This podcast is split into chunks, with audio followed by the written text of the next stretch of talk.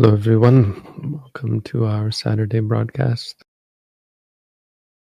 As usual, we will be answering questions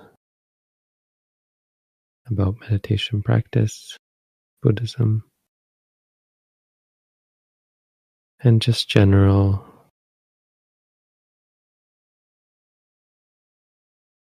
life issues that we can address from a Buddhist and meditative mindfulness perspective.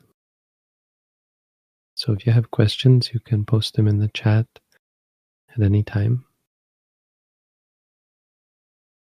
We'll spend the first 15 minutes in silent meditation, just giving an opportunity for people to post their questions.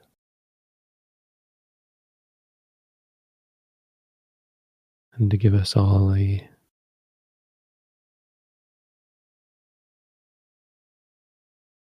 clarity of mind that will enhance the benefits of the session. Spend the first 15 minutes developing clarity through mindfulness.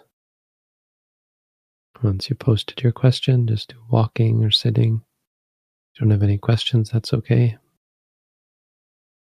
I'll be back at 15 minutes after the hour to start answering questions.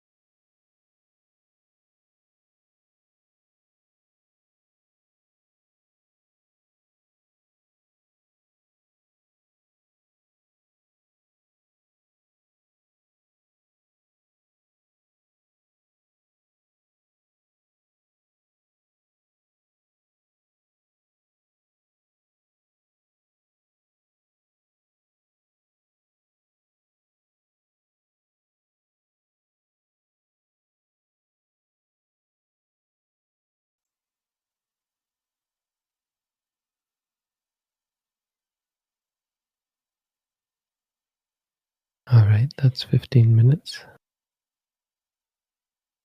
So feel free to post any questions you may still have in the chat. From now on, we'd ask that the only thing in the chat be questions. Anything else will just be removed to keep it organized. And once you've asked your question, don't pay attention to the chat. Just close your eyes, stay present, stay mindful. And we'll start to answer questions now. Thank you, Bhante. We do have questions. I have been meditating for about a month using mantras. I see that I am slowly getting dependent on meditation to live a life that I can tolerate.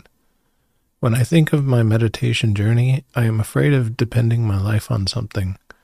Can always depending on meditation be a good thing? If it is a good thing, how can I cultivate my mind so that I accept this dependence? Well, it's a temporary thing. It's like suppose you're stuck in the mud. Suppose you're an elephant. And suppose you're stuck in the mud and you can't get out of the mud, even though you're a very strong elephant. So you someone takes a rope and ties the rope around your uh, torso and pulls you out of the mud.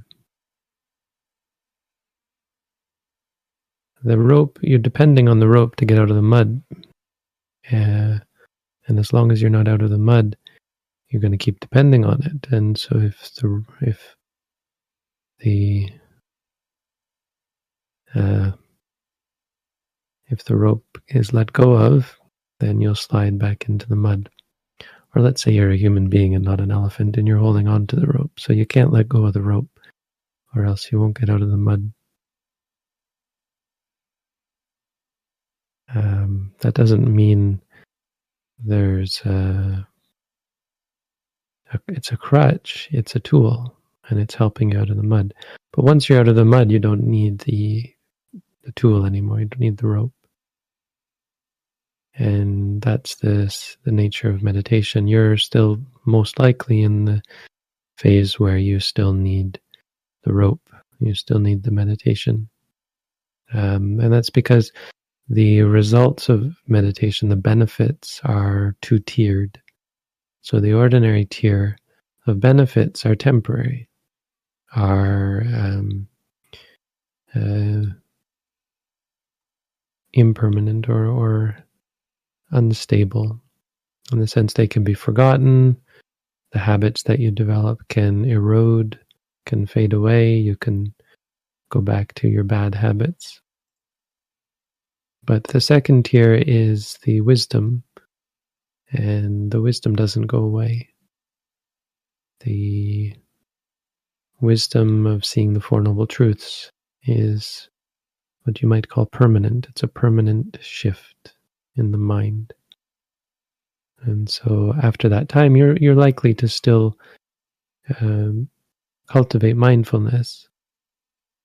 But even if you were to stop temporarily, you would find that the shift has uh, changed something for the better, has freed you from things that you never have to be concerned about any about again. So you have to see it that way. And it, of course, has to be that way because it's not some instant pill that fixes all your problems.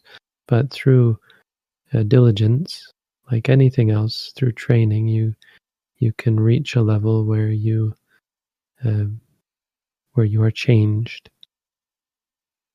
Um, and yeah, the, mindfulness has this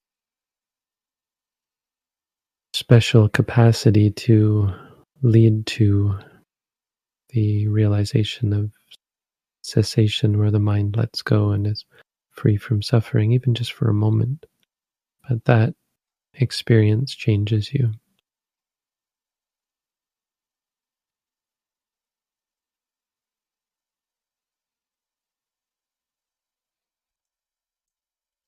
I go to school, and all the other kids use harmful speech and do bad things. Instead of talking to them or spending time with them, I remain silent and keep to myself.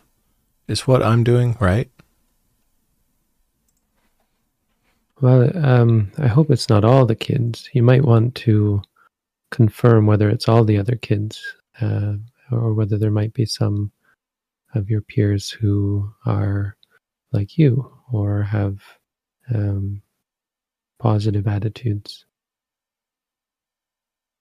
Uh, but yes, certainly staying away from those who are engaging in harmful speech and actions is uh, to your benefit. I mean, that's not something that should be up for question. If you think about it yourself, that's just kind of logical. If uh, if actions and speech are harmful, then uh, it's really hard to argue that there's any benefit from having anything to do with that.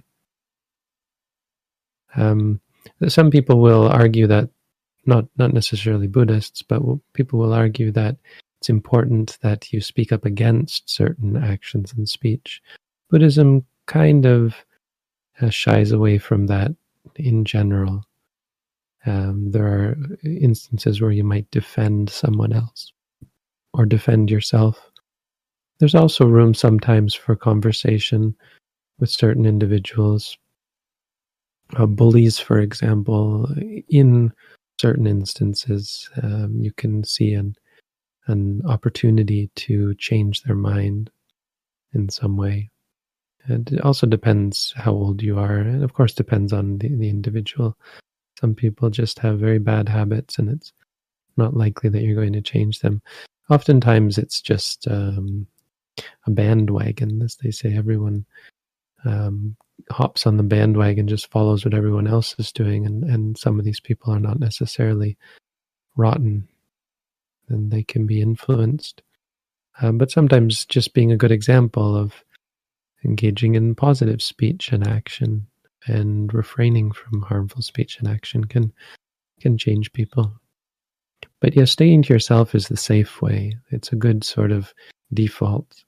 Um, you can consider that to yourself that it may be true that I could influence others in a positive way, but um, unless I'm sure and until I have the ability to do that through my own spiritual development, uh, I should be careful not to just um, not to just blindly uh, try to fix a problem without any certainty that I'm capable. But uh, it's the kind of thing that as you grow spiritually, you get better at picking your fights. It's not about picking fights, but picking your your your battles, your engagement to cases where you're pretty sure that you can do something positive and engage in positive action and speech.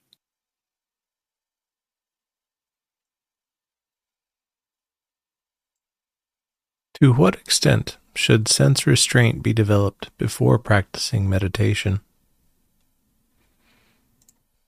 I wouldn't say to any extent.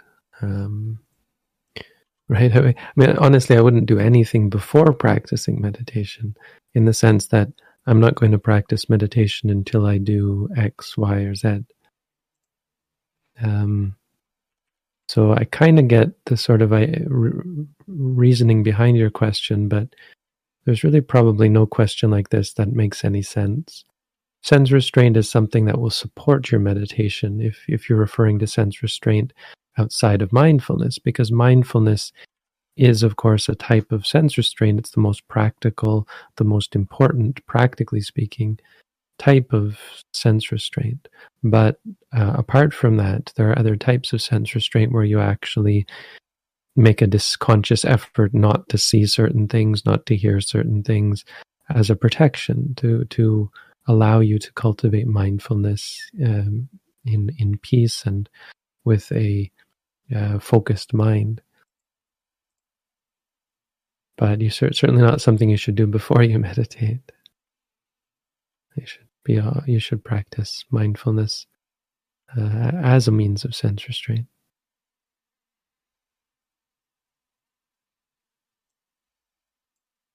Does labeling have a positive impact on the development of panya? When we are labeling, can we say we are observing with panya? Yes. One way of understanding panya is the knowing of something for what it is. So when you say to yourself, rising, a part of that is being aware of the rising as rising.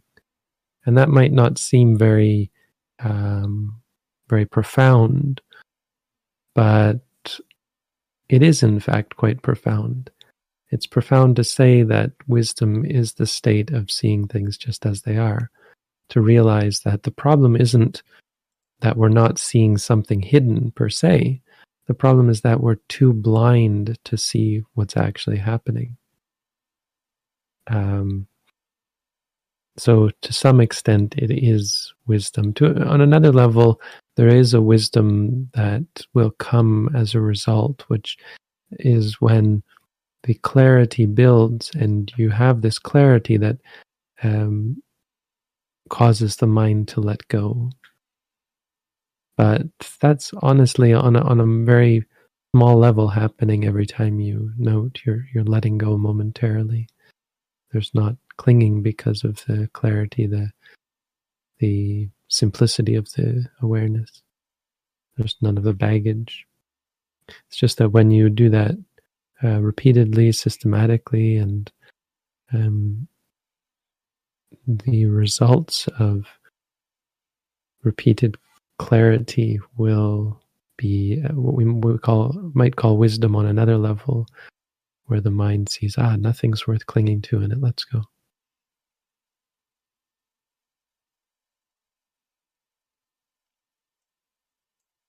Even with the noting and naming, my mind wanders very often. I just started this practice a month ago. Do you have any tips if I need to make any adjustments? Right, so noting is not for the purpose of stopping the mind from wandering. It's for the purpose of noticing things like the mind wandering. Because the mind wandering is a sign of impermanent suffering and non self. It's teaching you about the nature of reality normally those kind of experiences are unwelcome and unacceptable. We think of that as uh, not right, as as a reality that that has to be changed, has to be fixed. Um, and we see a lot of things like that throughout our lives.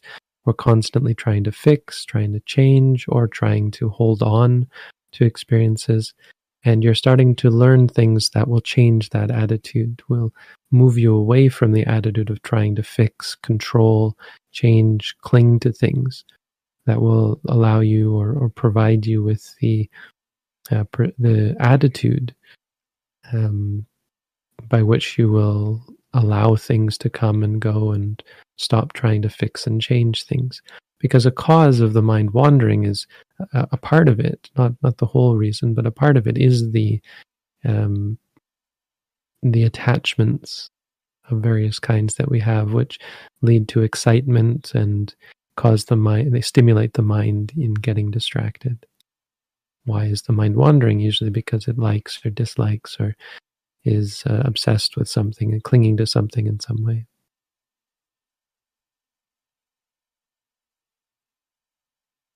So, uh, yeah, not really any adjustments. Be patient and adjust your uh, attitude if you have an attitude of trying to stop, uh, for example, mind wandering, of expectations for your mind to stop wandering, expectations of, of happy, pleasant feelings or calm feelings or that sort of thing. Those kind of expectations only make you suffer in the long term. Letting go means letting come. Just note distracted if you're thinking a lot. Distracted, distracted.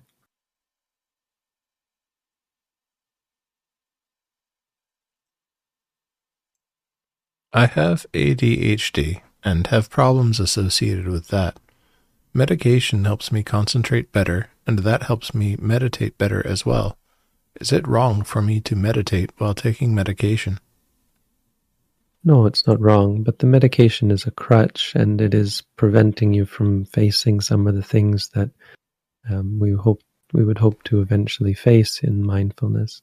So it will limit the efficacy of mindfulness just by its very nature of avoiding and um, of not dealing with.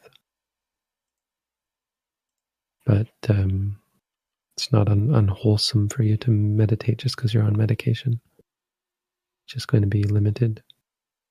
So it's uh, recommended that you talk to your doctor about slowly reducing your medication as you cultivate mindfulness as a means of of challenging yourself and thinking of it as a challenge and in, and a, a, a successive challenging uh, of the reduction of medication, whereby you face the things that the medication is meant to suppress.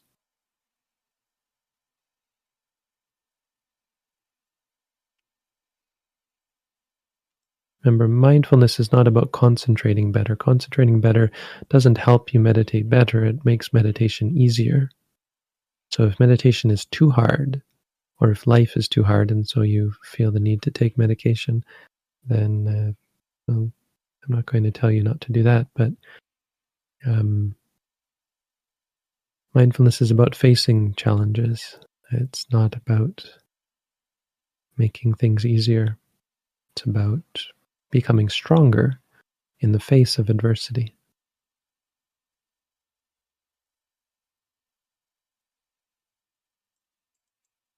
Is there a way to help with tension? My tension in the jaws is literally moving my head in meditation, and I hear my jaw clenching and crackling, and I'm a bit worried about that. Well, tension isn't a problem per se, not not in terms of mindfulness. I mean, it could be a problem physically. So I, I'm not a doctor; I can't comment on that. But um, from the, from point of view of mindfulness, it's not hurting your meditation. So you would just note tense, tense. That tension can be exacerbated by lack of mindfulness. So mindfulness can help indirectly when when you're stressed, you might not stress. Worry is of course going to make it worse. Worry is a form of stress. So you would want to note worried, worried, or afraid, afraid. But um, the way to really prevent worry is to change your attitude towards the things that worry you. So you would note tense, tense.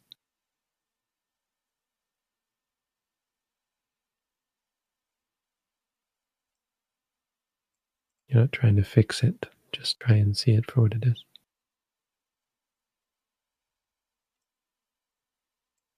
How should we understand sati? Is it focusing attention on the object to the exclusion of everything else? Or is it a relaxed and open awareness in which a small part is focused on the object? It's neither. Sati is the grasping of the object as it is. So it relates to the lack of any sort of baggage, um, the lack of any sort of extrapolation. It relates to the lack of, of um, or um, not the lack, that's um, relates to the strength in terms of not not having a weak awareness that would allow you to, that would allow for reactionary for triggering of reactions and that sort of thing. Um, sati means to remember or or means remembrance. So it means that you um, remember the experience, that the mind stays with the experience, or it doesn't get lost in extrapolation. That's the point. Or seeing is just seeing, hearing is just hearing. So it it it it involves concentration, but it's not concentration. So it's not about focus or attention. Those are parts of the experience. But the word sati refers to this sort of practical activity by which we remind ourselves and by which we have the memory of the present where we don't forget is the point. Where we we have lack of forgetfulness. We're not distracted from the experience by reactions and extrapolation and judgment and that sort of thing So it's focusing on the object to the exclusion of any judgment of it, you could say. But really, it's not about focus, it's about recognition. Uh, the, the proximate cause of sati is, is strong recognition, tirasanya, which means when you recognize something, you reaffirm that. That's why the mantra leads to sati. When you say to yourself, seeing, it reaffirms that, and so it evokes what we call sati.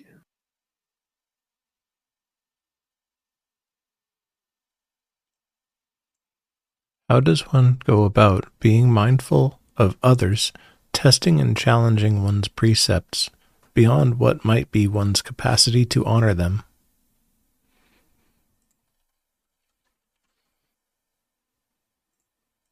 Well, others testing and challenging one's precepts is not an experience. So you be mindful of your experiences. You can't experience people testing or challenging your precepts.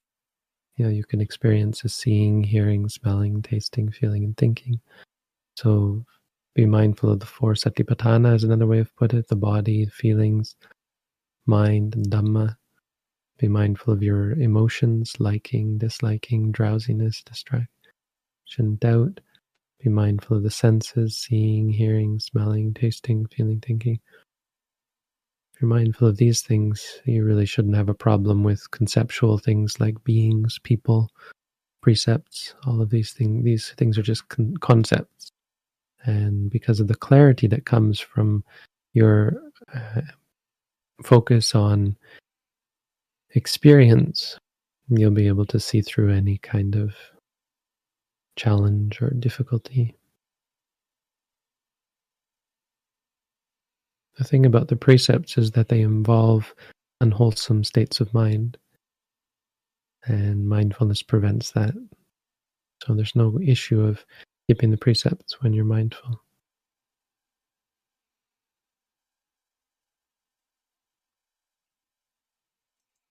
During meditation, I will occasionally slip into a state where I dream, but it doesn't have the same qualities as sleep, losing mindfulness. Inevitably, it goes away and mindfulness returns. What should I do? Be mindful when you can. Uh, it's probably a temporary situation.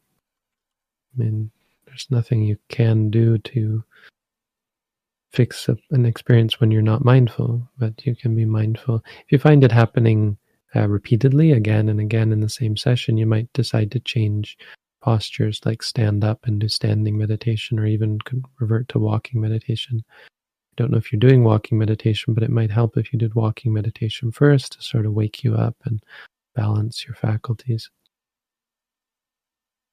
But it is a common problem that beginners have that over time should work itself out.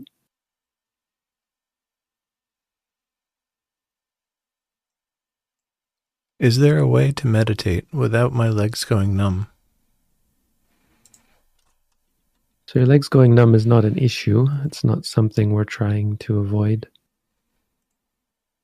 And it's the kind of thing that that uh, goes away over time as well. If you keep up with the meditation, you should find that eventually that doesn't happen. So just be patient with it and be careful when you stand up after sitting meditation. Don't know if you're doing walking meditation, but again, walking meditation can help with the body as well. Keep the, the blood flowing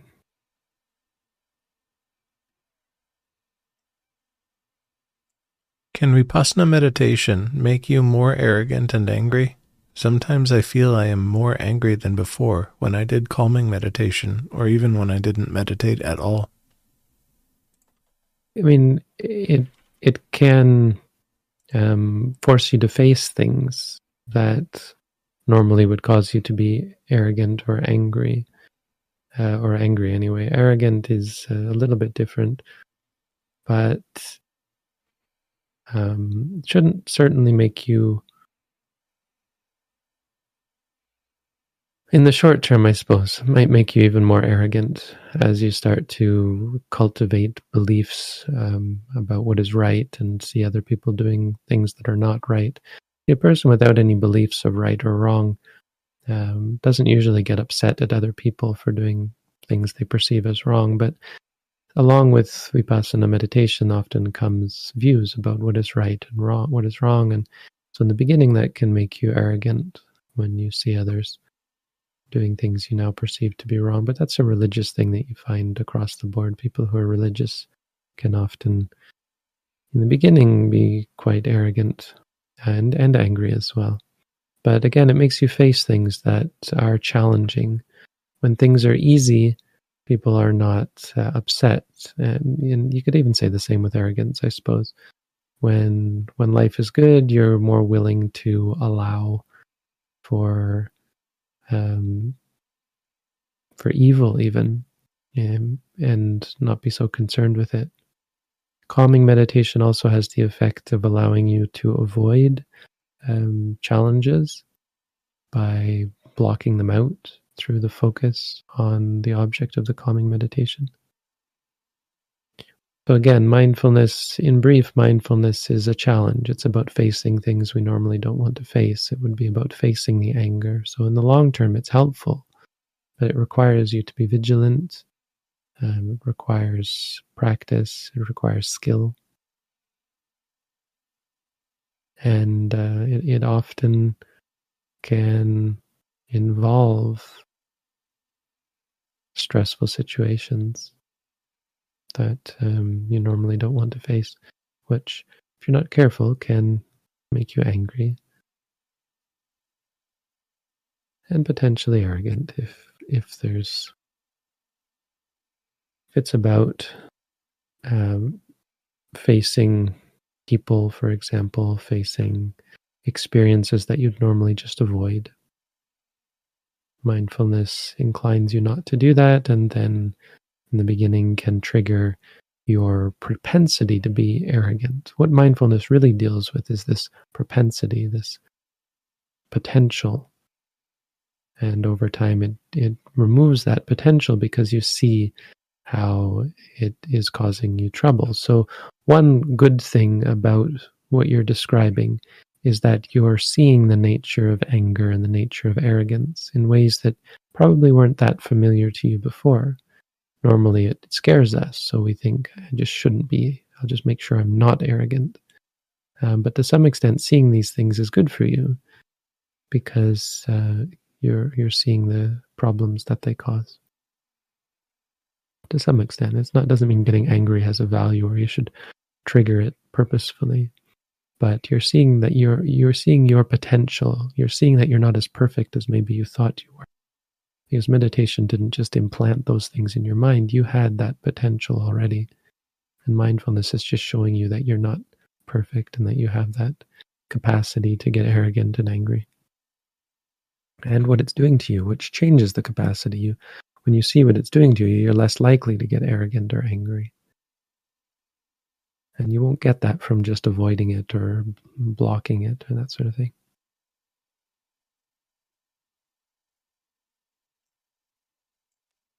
While I label, I am also aware of the background of my consciousness. Should I continue labeling, or how should I proceed?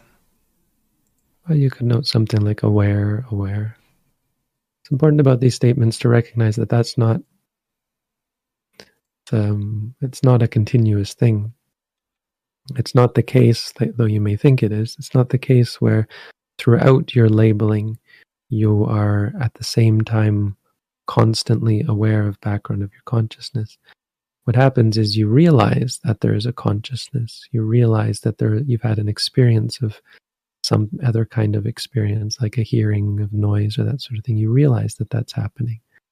And that's an arising a realization of awareness. So just note it when it happens and you'll start to get better at better at focusing but also better at um, dis- discerning or dis- making a distinction between one and the other. This is a an experience that I'm labeling. This is an experience that I'm uh, maybe not labeling, or this is an this is uh, I mean this is an experience of the stomach rising, something that I'm focusing on, and then oh, this is an experience of hearing a noise in the background.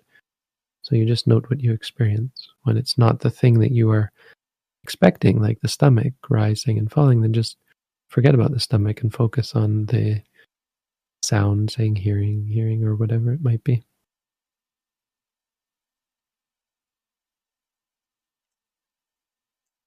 Should I meditate as much as possible if I have the time? I'm just getting so dispassionate about life through meditation that it feels like there's not much joy or point in engaging in senses too much. Well, as far as mindfulness goes, there's really no uh, there's no limit to how much you should engage in. So just make sure that what you're talking about is mindfulness, because it's easy to get into a um, a wrong idea that it, that meditating for a certain number of hours or something is somehow beneficial. You can walk and sit for hours and not gain anything in terms of mindfulness. So make sure you're, you're talking about the moments. You should cultivate as many moments of mindfulness as you can. And yes, practically that generally involves doing as much formal meditation as possible. The other thing I guess I would say is in order to ensure that that's actually happening, that you're actually cultivating mindfulness, you, you really can't um, compare to when you have a teacher. So recommend finding a teacher if you can, finding a way to engage in meditation courses. Possible. We have an at home course if you haven't taken it. We also have intensive courses here at our center if that's interesting or just find some somewhere else near you that you can go.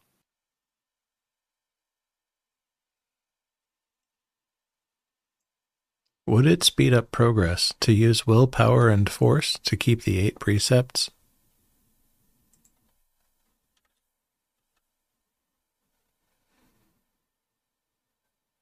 Probably not. Probably just going to make you frustrated and upset. I mean, really, using willpower and force for anything are not sustainable and they're not wholesome. They're about delusion and control, clinging to self, that sort of thing. So, regardless of what it is you're trying to do with them, probably missing the point of the eight precepts.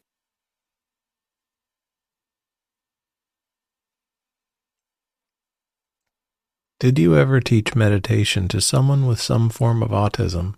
How did it go, and did you have to adapt the technique?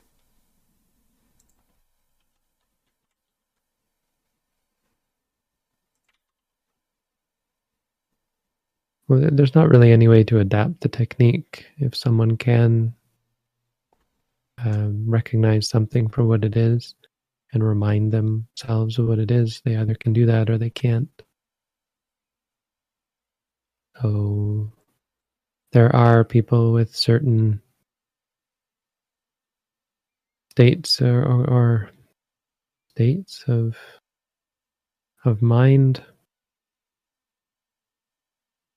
certain mental conditions that will limit or even prevent them from doing that, or perhaps even prevent one from explaining how to do that to them.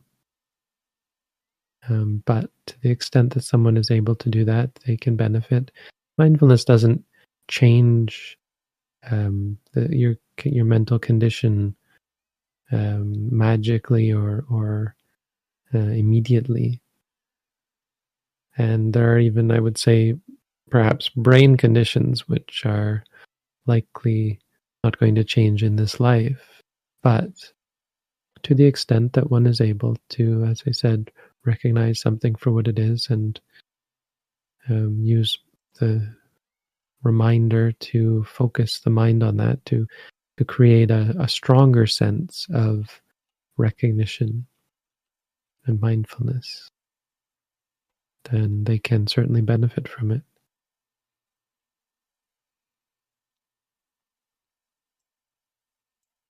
Pleasure and pain are intrinsically neither good nor bad. Why is it bad to suffer? Why should we wish to end suffering? So it's not bad to suffer. Um, it's bad to cause suffering. Um, but it's more because the state of mind to someone who causes suffering is averse to suffering and is cultivating greater um, aversion to suffering. The, the, the, so the state of mind of someone who wishes to end suffering is the problem, in fact. And so the only way out of suffering, because obviously your question is philosophical, ask anyone, practically speaking, whether they want to suffer. I mean, ask yourself, do you want to end suffering? I assume the answer just in some way is is yes, or are you okay with suffering? The answer really is no. And that's the problem. The problem is that the mind doesn't want certain experiences. The mind has aversion and it has desire. The mind has partiality. And that's a, a problem um, because it is uh, it is inconsistent or it is um, is that the word inconsistent? It is um, it, it, it is it goes against itself. You don't want to suffer, but the not wanting to suffer makes you suffer. Right? So it's it's just an unstable, inconsistent attitude. It's not cogent, incoherent. I think that's the word I'm looking for. It's incoherent. It's much more con- coherent to um, not wish for anything, to not have any desire for pleasure or any aversion to pain.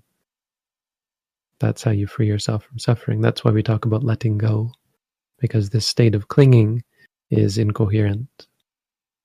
You want certain things and you don't get those things.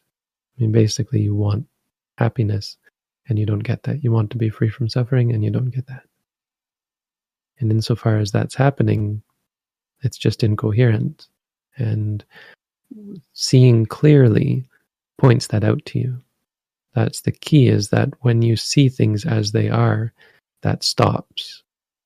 When that is happening, it's happening because you are not seeing things as they are. So you can say things like this. Of course, the real answer to the sort of line of thinking that you're going down is that it doesn't really matter. It doesn't matter if anyone com- becomes enlightened at all. It doesn't matter because that's just a mattering is just a, a concept. Matters to who? Matters to God, matters to your neighbors, matters to the Pope. It doesn't matter. It's just incoherent, and so the inclination is to uh, try to find some way out of it. And um, unless you have the clarity of mind of a Buddha, that trying to find some way out of it ultimately makes it worse. It makes you more um, suffer more. It makes you gives you more of the thing that you don't want and less of the thing that you want, which is incoherent. And so you can say that a person who follows the Buddha's teaching uh, becomes more coherent and they have less of this sort of um, getting the opposite of what you intend.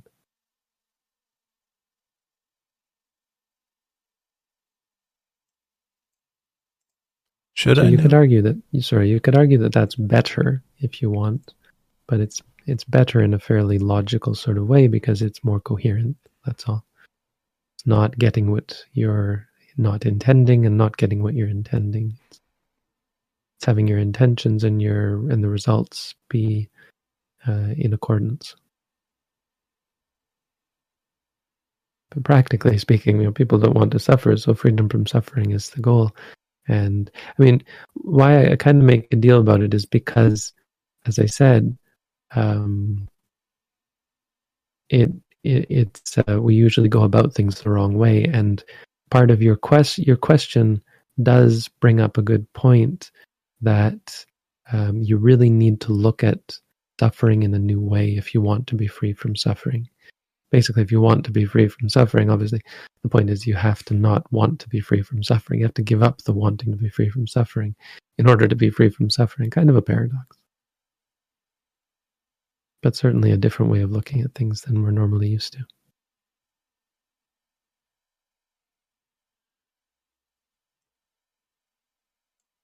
Should I note the experience going on as an experience or object of meditation where there is a watcher Sometimes the experience is just there with no experiencer.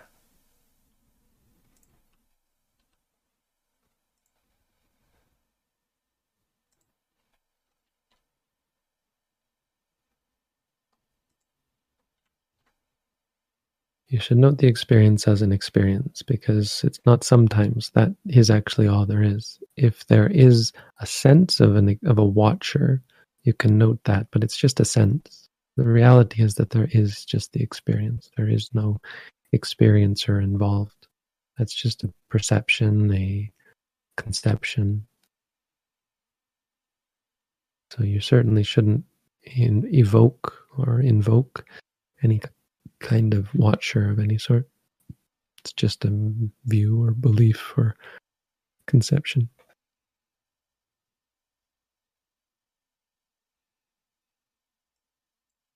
Which would be more detrimental to the practice, intentionally killing a mosquito or indulging in a sexual act?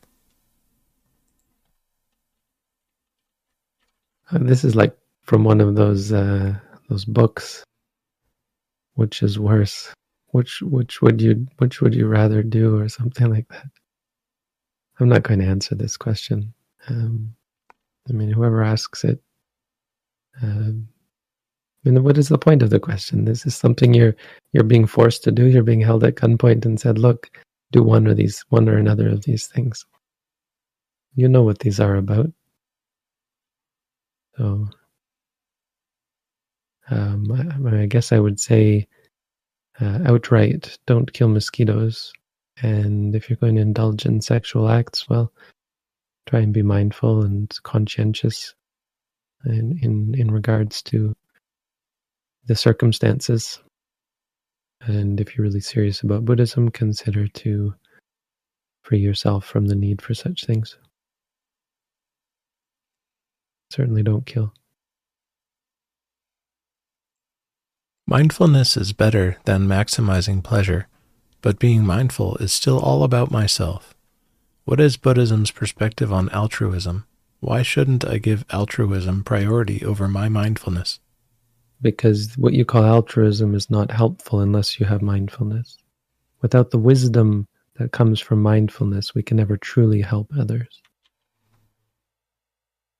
the help that we might provide is superficial, might be practically helpful. Like if someone is on fire, well, that it's it's helpful to them practically if you help put the fire out, so that they can go on to practice mindfulness. But it doesn't mean that you putting the fire out is going to make them free from suffering.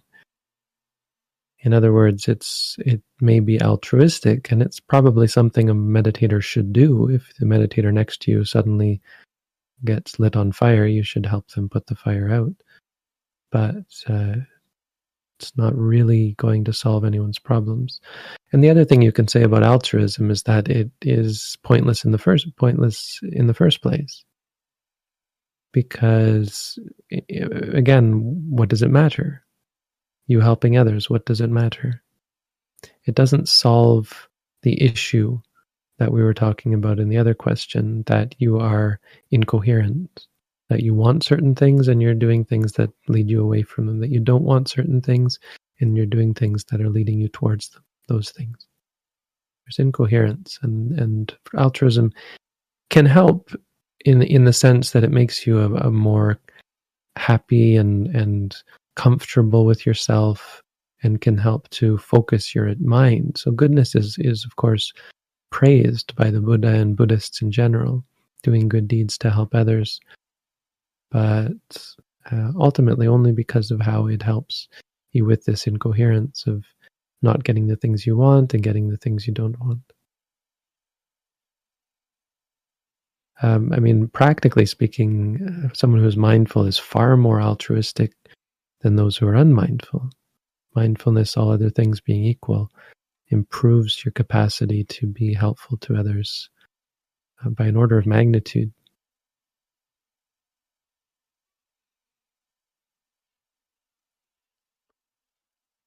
Thank you, Bhante. We've come to the end of the hour and asked all the questions in tier one. Okay, thank you all. Thank you, Chris and Jim, and whoever else is around helping.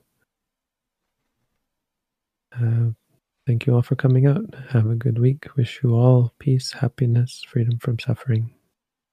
Sadhu. Sadhu.